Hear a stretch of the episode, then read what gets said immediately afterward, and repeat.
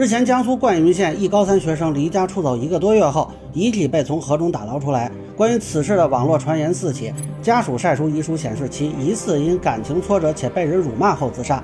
目前，家属表示要起诉曾经辱骂他的人。对此怎么看呢？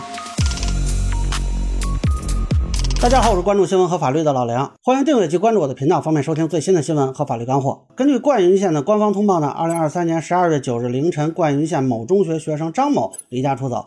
经监控确认，张某于四时零一分在县城东方红大桥上跳桥失联。到二零二四年一月十四日上午十一时五十六分，张某遗体在下游一点五公里左右被打捞上岸。这里也是向家属表示哀悼。关于这件事呢，赤焰新闻报道引述孩子父亲的说法，称打捞时家属就在现场，却被一群人拦着不让见孩子。后续法医提出要进行尸检，家属没有同意。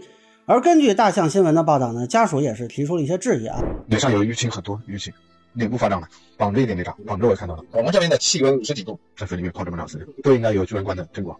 疑点很多嘛，我们在第一现场都不让我们看，我就跟他们明确表态了，我说你们不许动我孩子，我要要求异地尸检。我主要是疑虑什么哈？这支救援队才刚刚成立三天，全国几十家救援队都没发到，而且当天还有人给救援队送锦旗，家属认为这也很奇怪，都非常的激动，来我们一起动手送很多网友呢也是质疑这一点的。实际上这件事在网上讨论有一阵子了，因为孩子的父亲啊一直在发一些视频，是引发了关注。其中十二月二十六日发布的视频中呢，疑似有遗书出现，就显示孩子疑似是因为感情纠纷和遭人辱骂自杀。于是这件事呢，跟之前的胡鑫宇等几个青少年身亡的事件就类似吧，引发热议，同时呢也产生了许多这个稀奇古怪的传言啊，比如说有人说这孩子是被打断胳膊跳河的。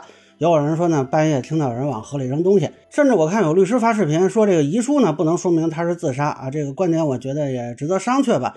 那么从官方通报呢可以捋一下啊，有监控拍到其跳河，那就可以排除是被人扔到了河里，呃，也没有发现有人追打，或者说他身上有骨折的这个情况啊。当然，如果宽泛的说呢，遗书确实不能判断自杀啊，比如说他是被胁迫先留下遗书，然后啊再把他杀死，伪造成自杀，那这个也会留下遗书。但是宽泛概念和具体案件不一样。就这个案件来说呢，遗书是家属自己晒出来的，而且从第一张图片可以看出来，似乎是微信群的聊天记录啊，总不能是家属伪造遗书吧？那么结合其他证据，我个人倾向认为呢是自杀啊，毕竟目前没有迹象存在其他的他杀情况，也没有发现有人有动机要杀他。那家属呢也没有提出说怀疑他杀啊，这个可以咱们等一下看警方有没有这个通报。当然，家属有一些疑问呢，这也很正常。目前送锦旗这个事儿，当地回应呢，应该是自媒体所为，这个就完全符合我对某些自媒体的刻板印象。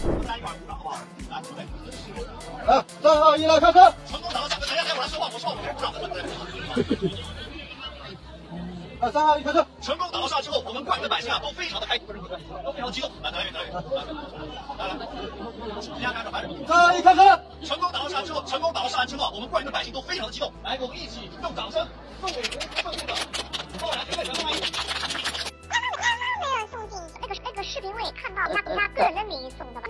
他不是代表家属送的，也不是代表官方送的。这个这个锦旗的呃视频的话，就是那那个自媒体的那个个人的行为。这个公括民政啊，包括那边肯定要走走正常程程序的啊。人家确认身份以后啊，对吧？他肯定要通知通知亲属的。大家都大家都在正常的沟通处置当中。下一步的话，比如说他家的一些诉求啊，还有呃，都是正在处理当中吧。他们家属就是质疑。呃，在小孩遗书中提到的一些事情，要找要找出证据的，都在调查了解当中吧。至于说这个尸体上为什么有淤青以及未出现巨人观，这个我不好判断。通常尸检可以解决这些问题啊，包括死者是生前入水还是死后入水，以及有无其他伤情，这些也应该通过尸检来进行一个判断。那么现在家属提出的实际上是异地尸检。我觉得其实并不难操作啊，这个公安机关跟家属协商，从外地委托一个鉴定机构过来就行了。许多鉴定机构都是可以跨省鉴定的，但是鉴定出来有他杀迹象，那这个就是个刑事案子了啊。虽然我个人倾向认定为自杀嘛，但是还是以官方通报为准。不过根据报道，家属考虑对凡是对孩子进行过语言暴力或者侮辱、辱骂，导致孩子自杀的都要起诉。呃，我看了一下，有的律师就提出说，刑事上是侮辱、诽谤罪，包括民事上要能索赔索赔啊。但我坦率说呢。呃，仅就目前信息，我个人不是很看好。我只能说这个可能性是有啊。首先呢，一个问题是刑事责任的追究门槛是比较高的，而且对于侮辱、诽谤是要求达到情节严重的程度。那目前这个女生她无缝衔接是如果存在的话啊，是让人很不耻的。但是她这个行为是否达到刑事责任程度呢？他认为分手的责任就在对方，说对方是舔狗，那这就是诽谤罪吗？我个人是有点怀疑的啊。至于辱骂呢，可能是存在的，但是达到什么程度呢？如果能论证确实存在辱骂啊，确实存在一些比较严重的诽谤行为，追究民事责任，我觉得可能性大一点。刑事责任，我觉得稍微有点难。呃，然而这就遇到第二个问题了，也就是最关键的证据问题。目前家属晒出来的，呃，就只有一份遗书，提到这个男孩跟一个女生谈恋爱。但是几度分手吧，那最后一次是这个女孩背着他跟另一个男生交往，他提出分手，同时呢要求女孩归还其赠送的一台拍立得啊，或者是归还七百元。双方没有谈拢嘛，这个女孩新交的男朋友啊就带人找她约架，并且有人辱骂她。这个女孩在班里声称错的是这个男孩啊，这个中间呢据说是有老师也参与了。呃，这种去掐头去尾的传谣啊，他说自己是被传成了一个不仅被无缝衔接的小丑，更是一个舔狗，舔不到就吵女孩要回自己花过钱的下头男。那自己的朋友也被辱骂等等。注意，上述这些呢都是遗书里的内容啊，暂时没有其他的信息佐证。那很多这个律师也都分析提到，如果确实能证实存在辱骂、诽谤等行为，可以追责。但问题就在于怎么证实？我觉得光靠遗书有点难啊，整个这个遗书里就没有提到任何一句对方说的话的原话。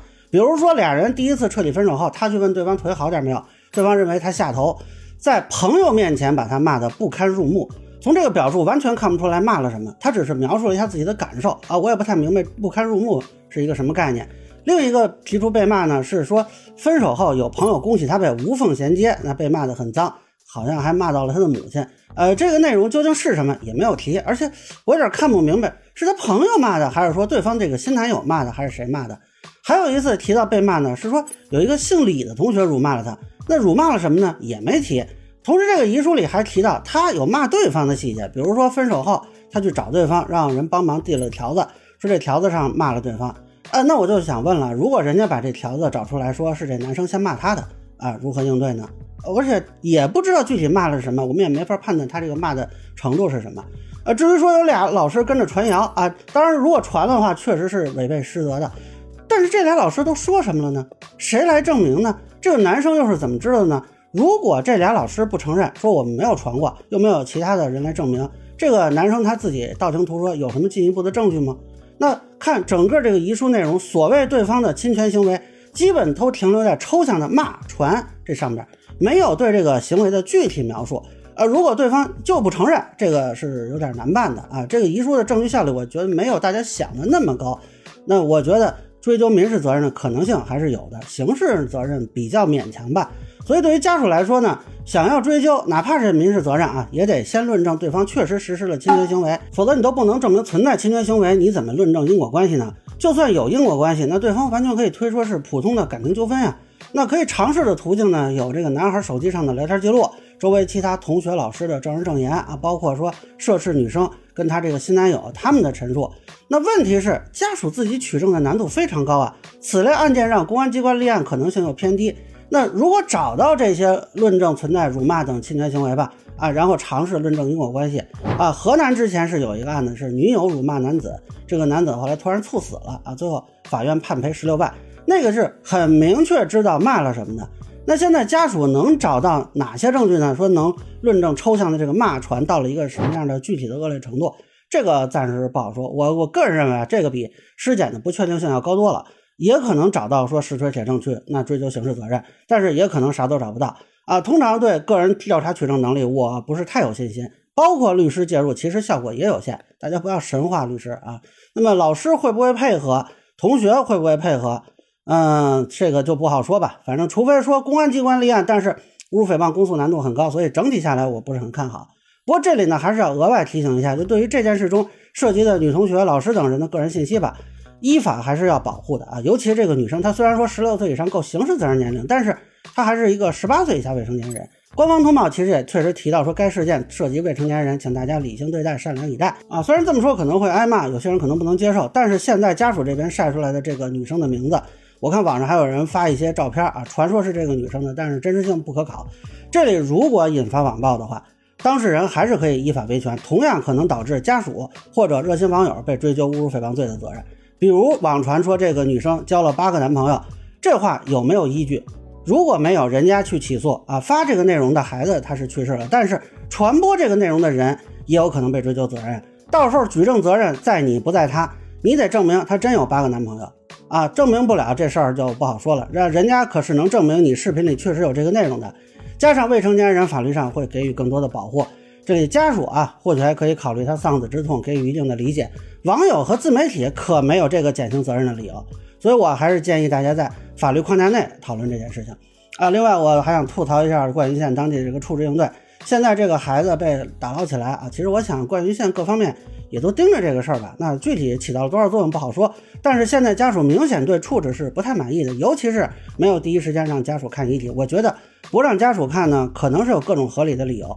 这个处理本身我能理解，但是在跟家属沟通方面，我认为是存在问题的。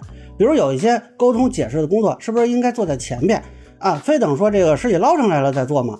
都知道家属看到尸体可能情绪激动，那除了找一堆人不让家属看，有没有更好的这种沟通的方法？那现在搞得家属要异地尸检，说白了对当地是多少有点不信任的，那网友也会受到这个情绪的影响。其实这也不是冠云县一家的问题了，我们会发现从。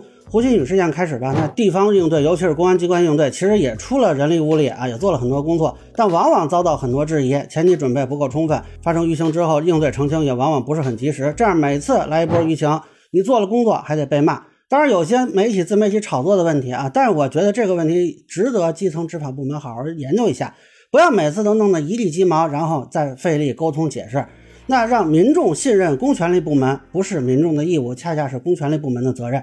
啊，这是我的看法呢，供大家参考。最后还是向家属表示哀悼啊，建议说，不管是女方还是学校吧，都本着一个善良人类的基本人性啊，能给家属一个说法。那以上呢，就是我对冠云县中学生身亡事件的一个分享，个人浅见难免疏漏，也欢迎不同意见小伙伴在评论区、弹幕里给我留言。如果你觉得说的还有点价值，您可以收藏播客老梁不郁闷，方便收听最新的节目。谢谢大家。